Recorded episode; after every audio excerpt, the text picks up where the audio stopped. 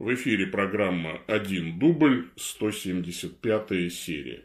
Во имя Отца и Сына и Святого Духа. Аминь. Господи Боже наш, помоги нам всем сердцем почитать Тебя и искренне любить каждого человека через Господа нашего Иисуса Христа, Твоего Сына, который с Тобой живет и царствует в единстве Святого Духа, Бог во веки веков. Аминь. Привет, дорогие мои ютубозрители, привет тем, кто только сейчас подключился. С вами я, Павел Бегичев, старокатолический митрополит церковной провинции Святого Михаила Архангела. И это 175-я серия программы «Один дубль». Мои ответы на ваши вопросы. Вы присылаете вопросы по адресу вопрос.1.дубль@gmail.com, а я на них отвечаю, ну и потом, если остается время и желание, отвечаю на вопросы, которые пришли в чат. И сегодня много писем, поэтому давайте не будем откладывать дело в долгий ящик и начнем, пожалуй. Человек Антон интересуется. Добрый день, владыка Павел. В прошлых лютеранских, в кавычках, своих выпусках вы часто говорили об обожении, которое для меня оказалось настоящим открытием. Серьезно поменяло мою богословскую базу и даже стало одним из факторов, благодаря которым я стал православным. Я давно заметил, что я поставляю прихожан в православную церковь. Почему мне до сих пор патриарх Кирилл медаль не выдал какую-нибудь? Почему я не возглавляю миссионерский отдел Русской православной церкви? В общем, да, извините.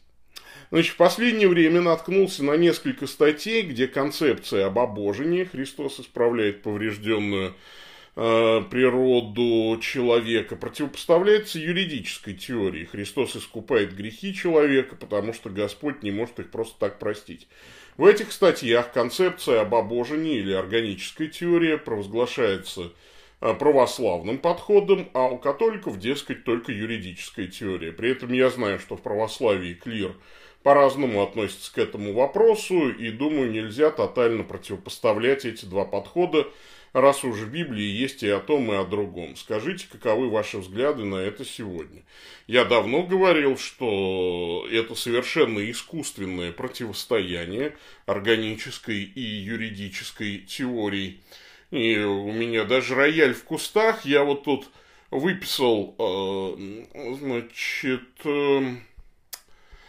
цитату из магистерской диссертации архимандрита Сергия, будущего патриарха Сергия Страгородского. И вот он пишет следующее.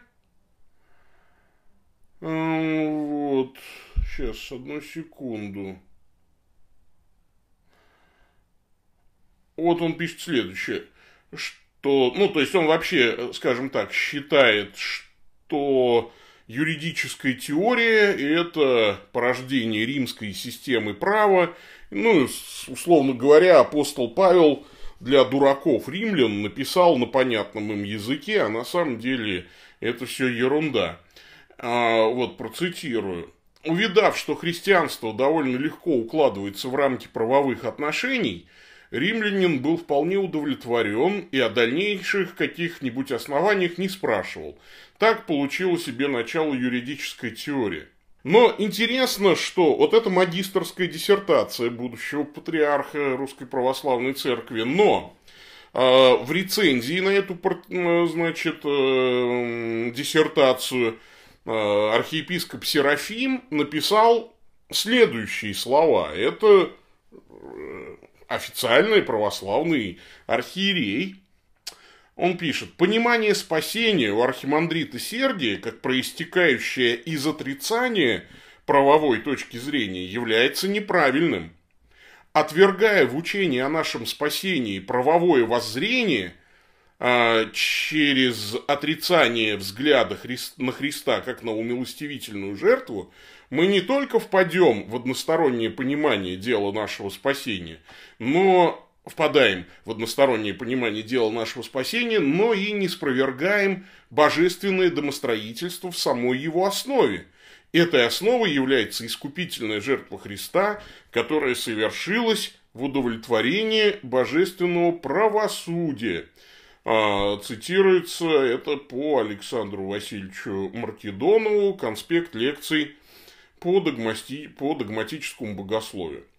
Вот. Обратите внимание, что таким образом, несмотря на то, что вот мнение, выразителем которого был будущий патриарх Сергий, стало сейчас мейнстримом в православном богословии, существуют православные богословы, которые говорят, что не только органическая теория, но и юридическая теория, конечно, должны сосуществовать, поскольку это не просто там глупые римляне, там не просто для глупых римлян, у которых там вот развитая система права, что-то было придумано.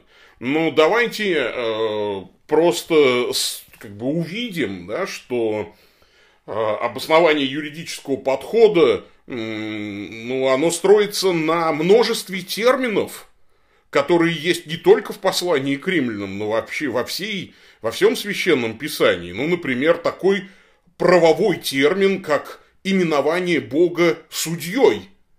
С самой первой книги Библии до самой последней книги Библии мы об этом читаем. Там Вседержитель, не постигаем его, он велик силою, судом, полнотой правосудия. Судья всей земли, поступит ли неправосудно, да, ну и так далее. Господь судья, да будет нынче судьёю между сынами Израиля, между аммонитянами там, и так далее. А другие термины правового лексикона, оправдание, такой термин есть, да, Бог оправдывает нечестивого. Термин вменение, термин виновность, весь мир становится виновен перед Богом, виновен будет против тела и крови Господней, например. Или неизвинительность, тоже ведь правовой термин, так неизвинителен ты, значит, каждый всякий человек, так что они безответны, ну, то есть буквально неизвинительны. Термины нечестие, неправедность, термин удовлетворение и так далее. И у иудеев есть высокое правовое сознание в вопросе отношений с Богом, и, естественно, и в Новом Завете оно сохраняется. Поэтому, безусловно, я большой апологет обожения. Вот когда, скажем так, все дело нашего спасения описывается только в рамках юридической теории, это плохо. Это такой вульгарный протестантизм, да? Подчеркиваю слово «вульгарный» в данном случае. То есть упрощенческий, грубый, неграмотный. А когда правовая теория органично вплетается, извините за тавтологию, в органическую теорию, это правильно и хорошо, и это как раз показывает нам некую объемную картину, как сказано в Писании, многоразличной благодати Божией.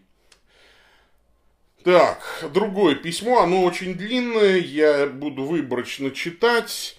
Вопрос, может ли православный мирянин РПЦ или облат-бенедиктинец РПЦЗ одновременно быть мирянином-старокатоликом или терциарием-старокатоликом, находясь в евхаристическом общении с обеими поместными церквами, чая в перспективе единую святую соборную апостольскую церковь, как сказано в символе веры, учитывая выводы богословской комиссии РПЦ 1988 года о полноте таинств в старокатоличестве, или же принятие православного мирянина РПЦ в старокатоличество выполняется покаянным чином? Нет, конечно. Если какой-то православный скажет, ну, мирянин, да, хочу ходить, вот, быть членом вашего старокатолического прихода, хочу вот у вас причащаться. Что мне нужно сделать? Никакого чина покаяния нет и быть не может. Какое покаяние в православии? Вы что? Мы же не усматриваем никакого греха или повреждения ортодоксии в Русской Православной Церкви, в Русской Православной Церкви за границей. И католик, если приходит к нам, мирянин тоже, мы не требуем ни от чего там сущностно отрекаться. То есть это просто, все, вот ходишь теперь к нам, да, то есть вот у меня есть указ об этих, о том, что таинство и католиков, и православных мы считаем действенными, действительными, и мы разрешаем мирянам в тех случаях, когда нет физической возможности, нашим мирянам, да, вот, нашим верным причащаться у православных и у католиков. Конечно, что касается терциариев, тут будет вопрос дисциплинарного характера, потому что у вас же есть глава ордена, которому вы подчиняетесь, принося обеты, в той или иной интенции, монастыря. Поэтому здесь надо просто решить вопрос руководства и подчинения. Это будет административный вопрос, но ни в коем случае не духовный. Духовных препятствий нет, но если вы давали обеты, нет смысла их нарушать. Просто приходите причащаться в старокатолическую церковь, а облатом бенедиктинцем продолжайте быть, потому что зачем нарушать обеты, непонятно.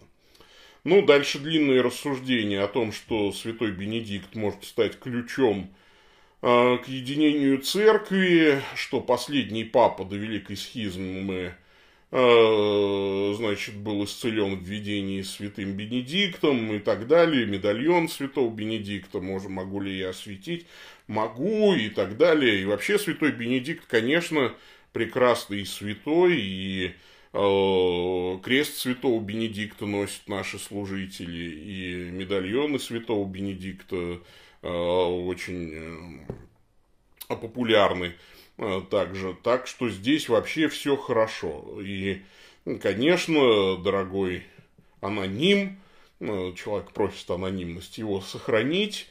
Я очень рад вашему письму. И я еще раз повторю вам свою рекомендацию по поводу терциариев. Обратитесь, пожалуйста, к владыке Иоанну из Иркутска.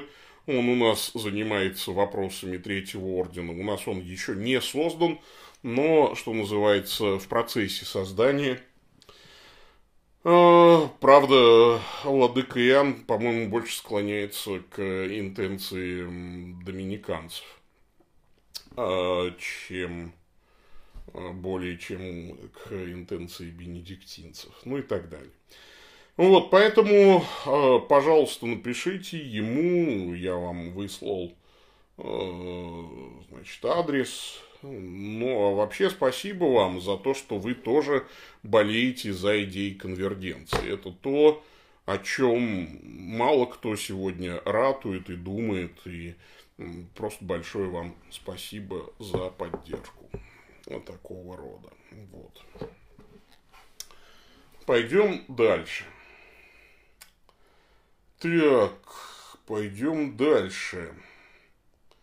Алексей Райман интересуется. Здравствуйте, владыка Павел. Несколько вопросов. В Иоанна 5 читаем.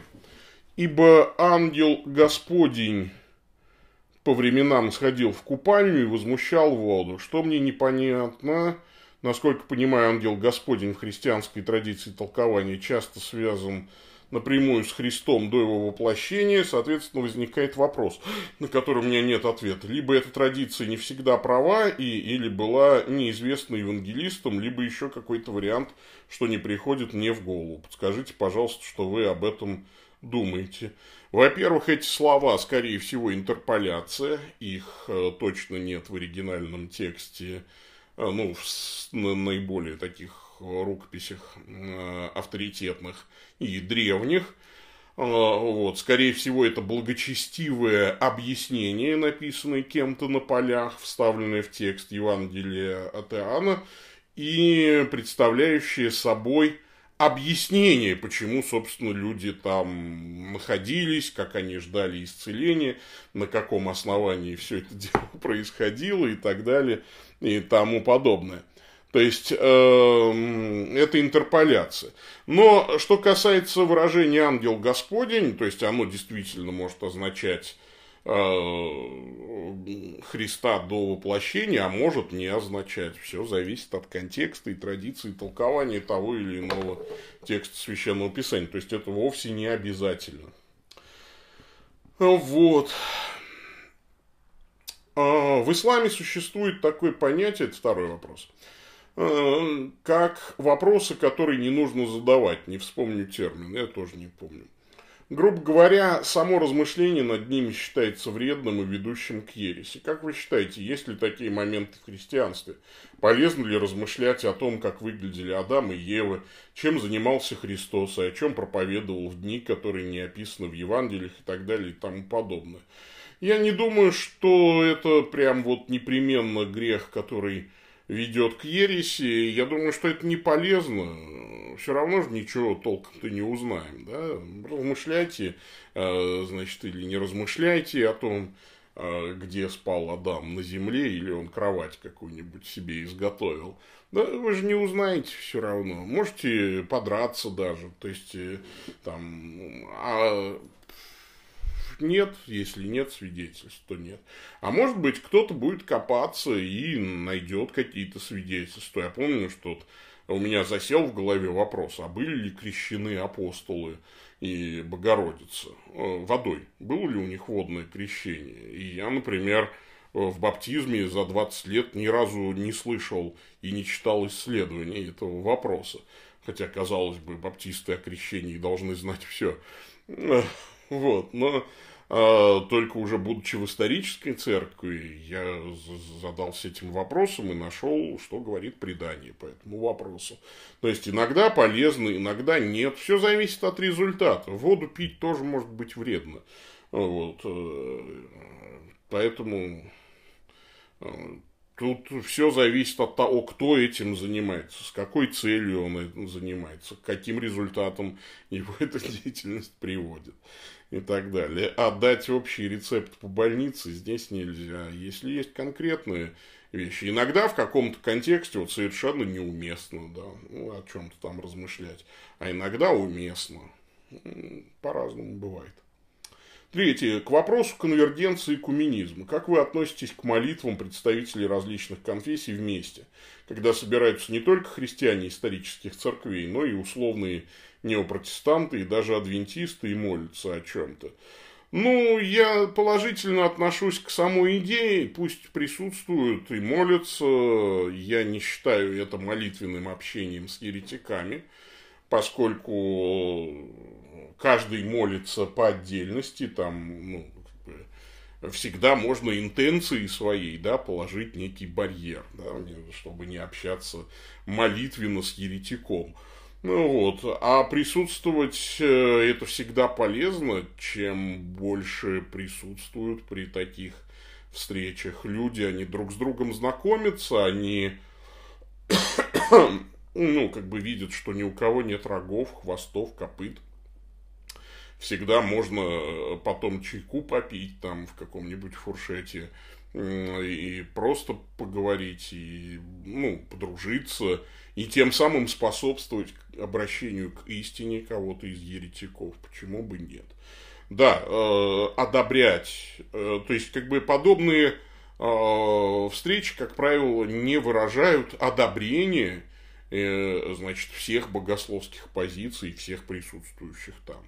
Мы молимся о том, чтобы церковь была едина. Каждый, конечно, понимает это единство в меру своего богословия, в меру ущербности своего богословия. Вот. Ну, что делать? Ну, все мы немножечко в чем-то, видимо, ущербные. Ну, Господь всегда ценит, когда люди не дерутся друг с другом. Мне кажется так, да? Что это как гораздо лучше, чем драться друг с другом. Лучше собираться и молиться. Это как вспомнилось мне, как к Шостаковичу там пришел начинающий композитор и попросил его прослушать некий опус музыкальный, там сел за рояль, играл, да, значит, Шостакович, обхватив голову руками, сидел, так раскачивался из стороны в сторону. И когда там композитор его спрашивал, ну как? Тот посмотрел на него мутными глазами и сказал, гораздо лучше, чем водку пить. Вот. Так вот, чем водку пить, лучше собраться как-то вместе. Мне кажется, в этом смысле, да. Гораздо лучше, чем по подъездам водку пить, так чего уж, давайте соберемся помолиться. Фома Илларионов интересуется, ваше высокопреосвященство, вот здесь длинное вступление, ну такое личное, и я его, естественно, не буду зачитывать, я просто хочу поблагодарить дорогого Фому Илларионова за то, что, ну вот, он изливает сердце свое, и я понимаю вас, дорогой, мне очень хочется вас как-то обнять, как-то поддержать. Ни в коем случае вы меня не грузите, да, наоборот, это же как? Это же такая штука редкая, когда человек мыслит, когда у него есть какие-то сомнения, трудности, печали. А мы ведь попыты для того и существуем, чтобы утешать людей, друг друга утешать. И, ну, это же нормально. Люблю вас, обнимаю, дай вам Бог, чтобы все у вас было хорошо. Поэтому не буду зачитывать, вы и просите не зачитывать. Но я не могу не поддержать вас. Скорее всего, вы смотрите эту передачу и просто знаете, что я вас поддерживаю. Значит, перехожу к вопросам, пишет дальше Фома Илларионов. Как вы делаете все программы в техническом плане? Какими программами, какими девайсами? Значит, съемки у меня могут быть на что? У меня есть вот такая камера DJI Osmo Pocket. Вот она. Ой, мамочки.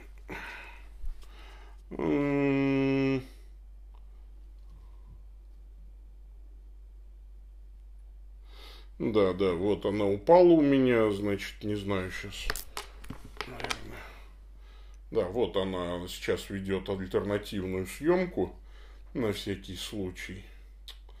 Ой-ой-ой. Ну, в общем, вот. Это если я хожу по улицам, да, со съемкой. Вот. У меня, естественно, есть телефон Apple, значит, чего там, iPhone 10X S Max. Что-то, 10S Max, да, вот 10S Max он называется. То есть это, ну, старый довольно-таки телефон, но пока камеры этой мне хватает. И я думаю, что надо будет... Следующий iPhone-то будет не 12... Ну, 12-й это сырой iPhone, его точно покупать никому вообще не стоит, не рекомендую.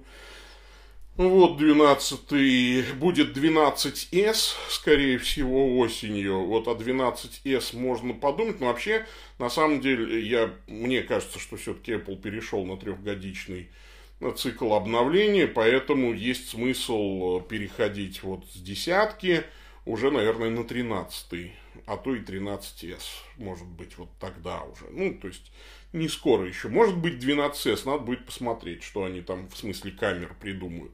Конечно, камеры далеко шагнули вперед, но еще не так, чтобы прям вот менять девайс. Значит, у меня iPad 18-го года. Прошка 11 дюймов, у меня есть iPad mini, вот, и, соответственно, на M1 Mac mini, вот, с простеньким очень монитором, вот такая вот ситуация. Это все девайсы, что у меня есть, ну, как бы несколько еще микрофонов, да, вот звук я дублирую, пишу на рекордер. Значит, программы, соответственно, сейчас я стримлю через Streamlabs, вот, с iPad, когда просто. если я в офисе, то я в качестве камеры ставлю телефон или iPad Pro и стримлю через OBS Studio, через свой Mac mini. Значит, снимаю я, если снимаю ролики, то снимаю программой вот этой вот, сейчас покажу. Она называется как-то, это что-то Фильмик, что-то там. Как она называется? Сейчас посмотрю. Что-то здесь просто не написано. Да, Filmic Pro. Filmic Pro, я купил платную версию, она очень хорошая, удачная. Поэтому, хорошая вообще программка. Мне нравится. Монтирую... Значит, монтирую я либо в Luma Fusion на iPad. Я за время, пока у меня не было компьютера, довольно так как бы наловчился в ней работать уже. Либо я монтирую в Final Cut, соответственно, на Mac mini с процессором M1. Mac mini уделывает мой прежний ноутбук, значит, MacBook Pro. Просто уделывает вообще, я поражаюсь этому. Так что вот все. Кстати, правда, при этом рендерится видео быстрее все равно на iPad, чем на Mac mini. То есть, как бы, хуже всего MacBook Pro. У меня был 17-го года, по-моему, да, MacBook Pro, но мощный был очень, там, топовое железо, там был i7 процессор, там было, по-моему, 32 гигабайта оперативки, и так, в общем, все, а здесь у меня новый процессор, всех, конечно, всех давишь такой, да, получился у них. Вот. Значит, такая вот ситуация. Давайте пойдем дальше. А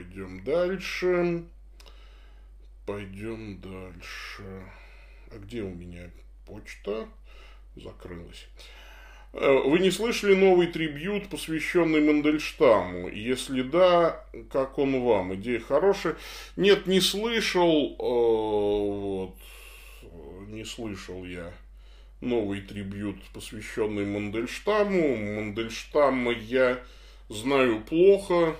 Его поэзию, конечно, мне нравится Ламарк. Да, вот.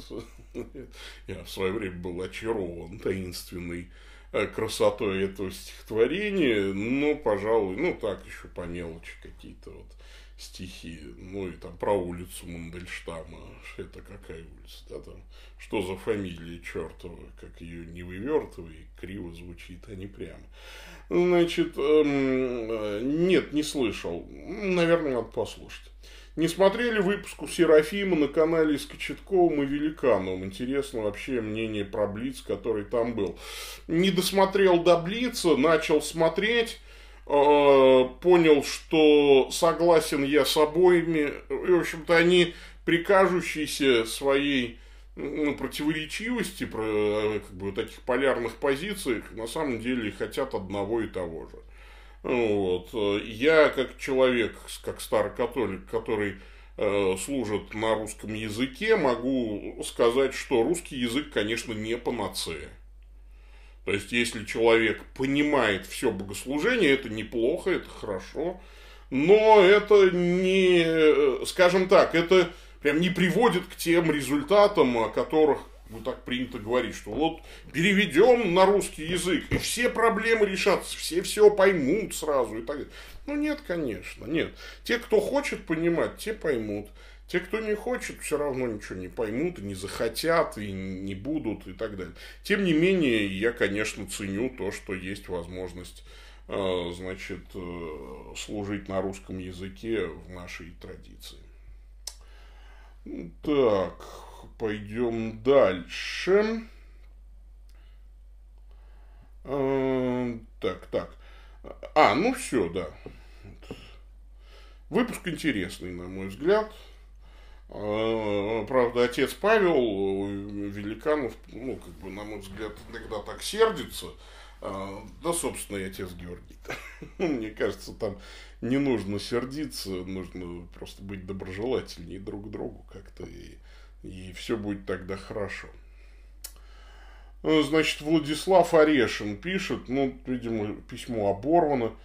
Значит, добрый вечер, хочу задать вопрос, я протестант, имею спасение, или пока я не в исторической церкви, то нет. Просто желание есть перейти, но есть много сдерживающих факторов, а, проще говоря, внутренность противится, и никак не могу сделать этот шаг. Непонятен вопрос об иконах. Смотрел ваш ролик, какой ролик вы смотрели про это, но все равно непонятные молитвы святым. Ну, посмотрите мои неопротестантские фобии, посмотрите ортодоксию онлайн, там очень глубоко мы разбираем вопрос иконопочитания. Ну, тут вопрос какой? Имеете ли вы спасение как протестант? А я не знаю. Все зависит от того, во что вы веруете.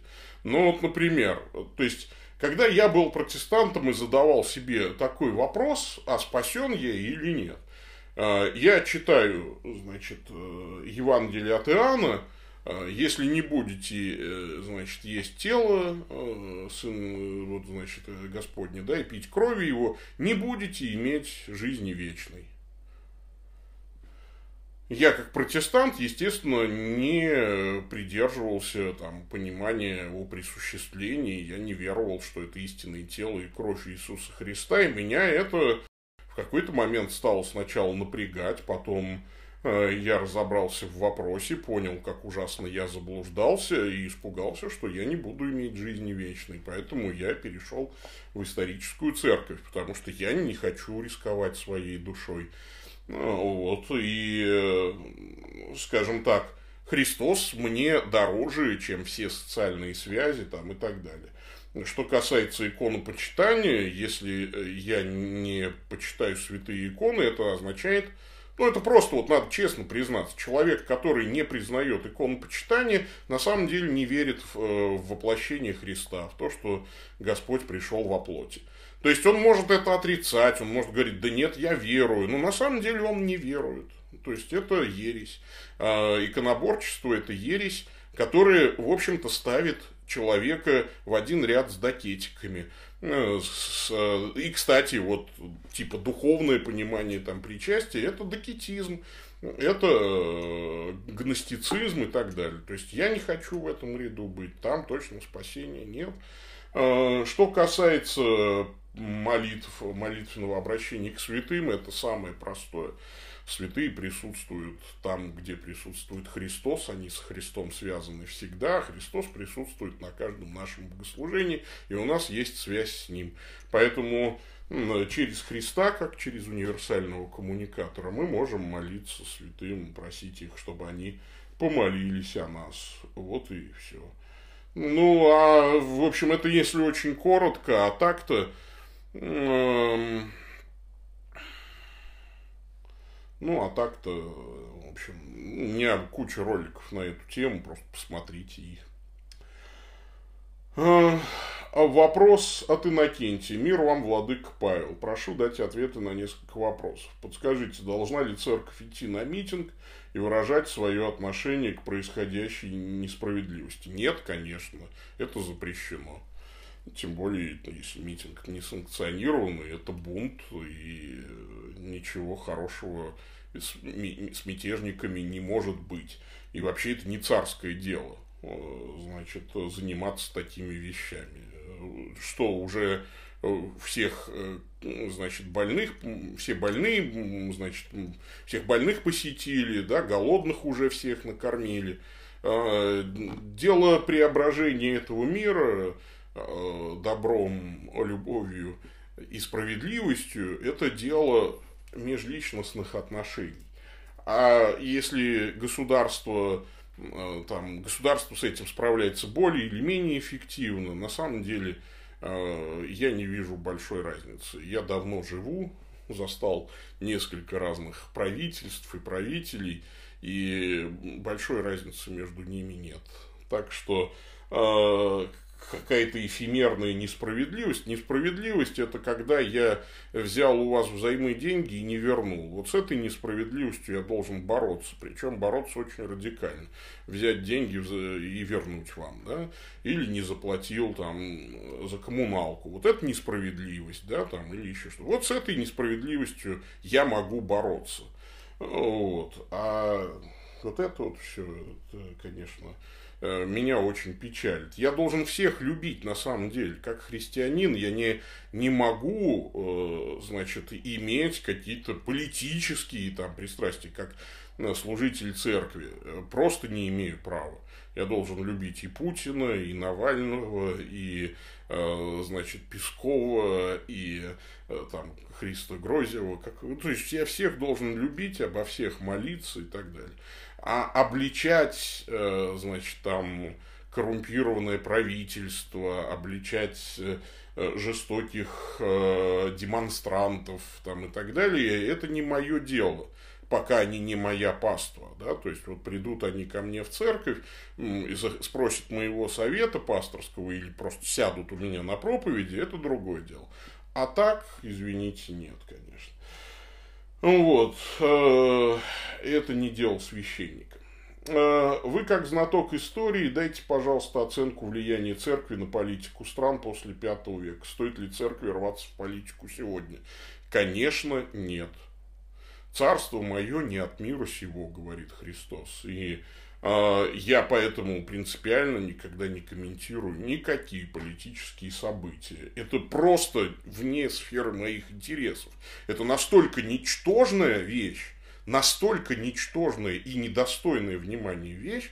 Кроме того, священнослужителям запрещено заниматься политикой. Во всяком случае, в нашей провинции. И если какой-то священнослужитель увлечется политической деятельностью, он будет запрещен в служении. Вот и все. Потому что надо быть либо священником, либо политиком. Эти вещи несовместимы. Мы как врачи. Церковь – это больница. Да? Вот у врача не может быть в сфере его профессиональной деятельности никаких политических, там, религиозных, расовых предпочтений. Он всех должен лечить. Всех должен любить одинаково, ко всем относиться одинаково хорошо. И всех должен оперировать как можно лучше. Неважно, каких политических взглядов придерживается пациент. Вот. А кто имеет другое мнение, пусть, пожалуйста, его имеет где-нибудь у себя в другом месте. Здравствуйте. Значит, Здравствуйте, ваше высокопреосвященнейший владыка, благословите. Только сегодня узнал о смерти святейшего Августина Бачинского. Глубоко скорблю и соболезную старокатолическим церквам, находившимся под его амофором. Владыка Павел, очень хочется, чтобы вы рассказали об этом добрейшем человеке. Заранее спасибо за ответ. Простите и проигнорируйте, если он затрагивает слишком лично и является бестактным. Помощи Божией в вашем служении. С уважением и лучшими пожеланиями, брат Леонид. Спаси Господь.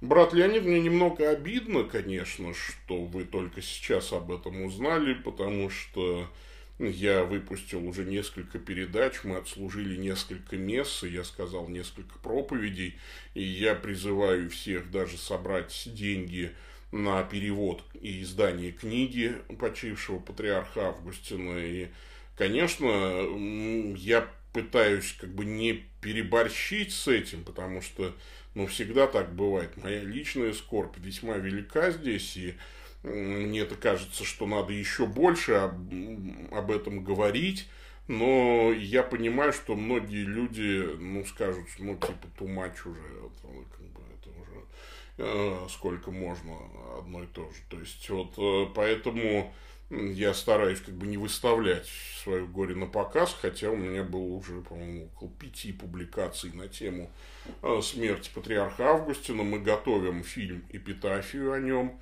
с воспоминаниями священнослужителей, его родственников там, и так далее. И скоро этот небольшой фильм «Эпитафия» выйдет. И у меня в YouTube-канале. И вообще я буду просить его распространить. Что сказать о патриархе Августине? Это был светлый человек, родившийся в 1949 году после Второй мировой войны в деревне, в Словацкой. Родители его были христианами. В самый разгар жесточайших гонений он был рожден и крещен. И несмотря на противодействие социалистических правительств и спецслужб, он хотел стать священником и стал им.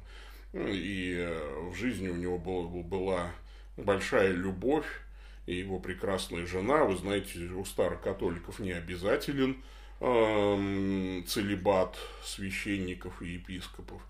Большая любовь была в жизни у почившего патриарха Августина. 4 дочерей, 4 дочери, извините.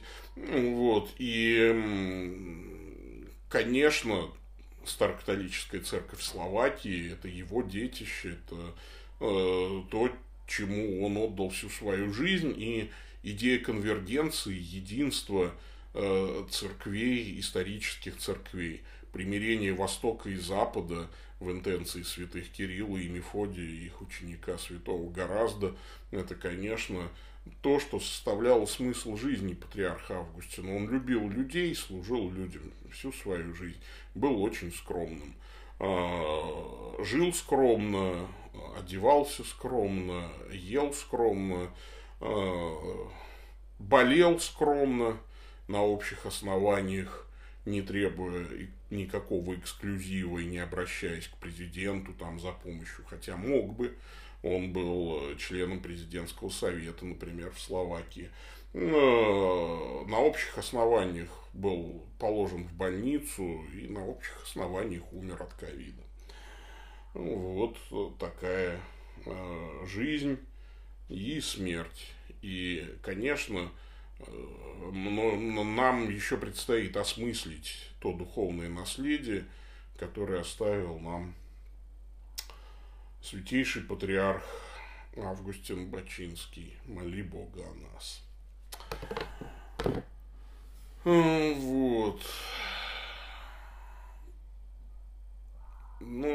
Что у нас тут с чатом? Давайте чат, на вопросы чата поотвечаем. Приветствую вас, ваше высокопреосвященство. Какие у вас часы? Довольны. Про часы-то я и не сказал. У меня Apple Watch 4-го поколения. Сейчас, напомню, для тех, кто не знает, уже 6-е вышли. Но я доволен. Здесь, наконец-то, можно делать ЭКГ. Абсолютно бесполезная вещь, как выяснилось. В 6-х можно уровень кислорода в крови мерить. Надеюсь, не пригодится. Ремешок китайский. Это типа миланская петля, подделка. За 200 рублей с Алиэкспресса. Да. Apple Watch мне очень нравится. Я тут недавно упал, споткнулся и упал довольно сильно. И они сработали. Если человек падает, датчик срабатывает и автоматически вызывает скорую. Не сразу, а через несколько минут. И там есть возможность отменить этот вызов. Я отменил. Но работает, то есть следит за здоровьем. Пульс показывает, что время показывает, уведомления показывает. Если где-то валяется телефон, и я не слышу звонок, не дает пропустить звонок. Можно прямо на часах ответить, это очень полезная функция. Мне нравится, я очень доволен, стоит недорого. Детонатор ТВ. Если в раю у ангелов нет греха, так как они были созданы Богом, то почему Иуда возгордился? Он же был создан Богом, и, как нам известно, дьявол не может контролировать ангелов. Тем более в раю, как так вышло, что Бог решил разделить людей на язык, куда лучше было бы сделать. В общем, дорогой детонатор ТВ, вы задаете детские, конечно, вопросы, они могут быть очень важными, но отвечать на них сейчас — это значит ну, как-то сильно понизить градус обсуждения нашего здесь, серьезного обсуждения, но это из разряда, а если болит спина, можно ли ладом пососать? Ну, вот скачайте из интернета любой учебник догматического богословия, и вы найдете ответы на свои вопросы. Тем более у вас вопросов тут гораздо больше, чем 3. Подумайте, поформулируйте, поищите ответы. Ну, здесь есть смысл ведь задавать вопросы, ответы на которые нагуглить сходу не удается. А вы задаете вопросы, на которые отвечает любой учебник догматического богословия. Вот. Такая вот ситуация. 12С, предполагает, будет с теми же камеры. Вот не факт. Ну, понятно, что гадать на кофейной гуще – это неблагодарное дело. Значит, говорят, что наоборот, вот те, что 12, те камеры, что в 12 Pro Max поставят в более дешевые модели. Ну, это тогда интересно будет. Так, что там за вопрос скрытый? Детонатор ТВ. Еще вот, значит, понимаете, почему я не хочу на ваши вопросы отвечать? Потому что они сформулированы, ну, что называется, с ошибками. Я не знаю, вот, вашей профессиональной деятельности, но это все равно, что... Вот я музыкант по светской своей специальности, это все равно, что музыканту задавать вопрос, ну, там, дирижеру симфонического оркестра. А зачем нужен, значит, вот, гобой, фагот, флейта, если существует балалайка, такой прекрасный инструмент, как балалайка? Ну, то есть, вот, примерно-то такие у вас вопросы. То есть, на некоторые вопросы еще и нельзя ответить просто, потому что, ну, вопрос вот так сформулирован, что ты думаешь, ну, как ты ответишь на этот вопрос? Ну, вот. Только словами Луи Армстронга. Если вы спрашиваете, что такое джаз, ну, то вы никогда не поймете ответа. Значит, можно один вопрос, вы католик. Где вопрос-то? Здесь утверждение. Знака вопроса я не вижу. Вы котолик. Котолик от слова кот. Нет, я не котолик, у меня на котов аллергия. Или вы православный, или лютеранин. Лютеранин. Немножко лютеранин, ну, в смысле, странен, да, такое краткое прилагательное. Я поражаюсь, как вообще это, ну, так? Или вы все вместе совместили, или вы греко-католик? Скажите, прошу, ну, хватит меня просить, я старокатолик. Откройте статью в Википедии, вот тоже же есть смысл задавать вопросы, ответы на которые, ну, как бы, сходу в Гугле невозможно найти. А на ваш вопрос отвечает просто статья в Википедии. Ну, почему бы вот к ней не обратиться? Так.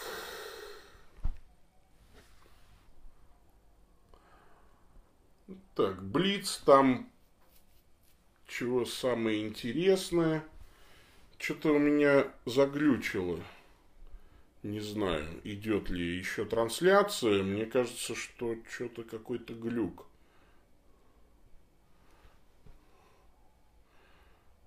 Вот, Блиц самое интересное. Может, отреагируйте, когда посмотрите в следующей программе. Ну, может быть. Получается, для вас давать оценку происходящему в жизни, идти в депутаты, это равно. У римокатоликов это разные вещи. Конечно, равно. Какая разница? Это как? Все равно, что там, ну, вы что там, типа, сравниваете просто колоться героином или стать, там, значит, главарем, значит, наркотической мафии, ну, то есть, типа, это что, одно и то же для вас? Ну, в какой-то мере одно и то же, да, то есть, и то, и другое плохо. Вот. Просто одно чуть-чуть, ну, как бы, одно хуже другого, но и то, и другое плохо. Вот я знаю одного митрополита, он пользуется розовой водой или благовониями вместо туалетной воды. А вы как относитесь к парфюмерии? У меня отношение к парфюмерии очень простое, потому что я, как настоящий старокатолический митрополит, женат, а у моей жены на парфюмерию аллергия. Поэтому я стараюсь в парфюмерии не пользоваться, только дезодорантом, который покупает мне жена, потому что жена должна предварительно понюхать, и если там есть такая слабая какая-то концентрация, то вот она и пользуется. А так я не пользуюсь, конечно, парфюмерией. Ну вот, такая вот ситуация. Ну, не знаю, работает ли вот по-прежнему трансляция или не работает, но, похоже, какие-то сбои есть. Давайте будем заканчивать. Если сбои есть, то мы, ну, видимо, тогда, пока еще идет альтернативная запись, может быть, ее и выложим. Помолимся. Спасибо всем за вопросы. Спасибо за все то, что вы делаете.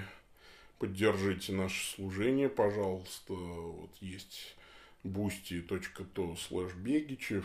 Становитесь нашими патронами на Патреоне тоже. Ссылки в описании. Пожалуйста, пусть Господь вас благословит. Ну, а сейчас помолимся молитвой дневного часа, как всегда. Боже, Господи виноградника и жатвы, всякому Ты даешь его работу и справедливо награждаешь. Дай нам с терпением нести бремя этого дня и без ропота принимать Твою волю. Через Христа Господа нашего. Аминь. Все, Господь с вами, да благословит вас всемогущий Бог, Отец, Сын и Дух Святой. Идите в мире. Пока-пока.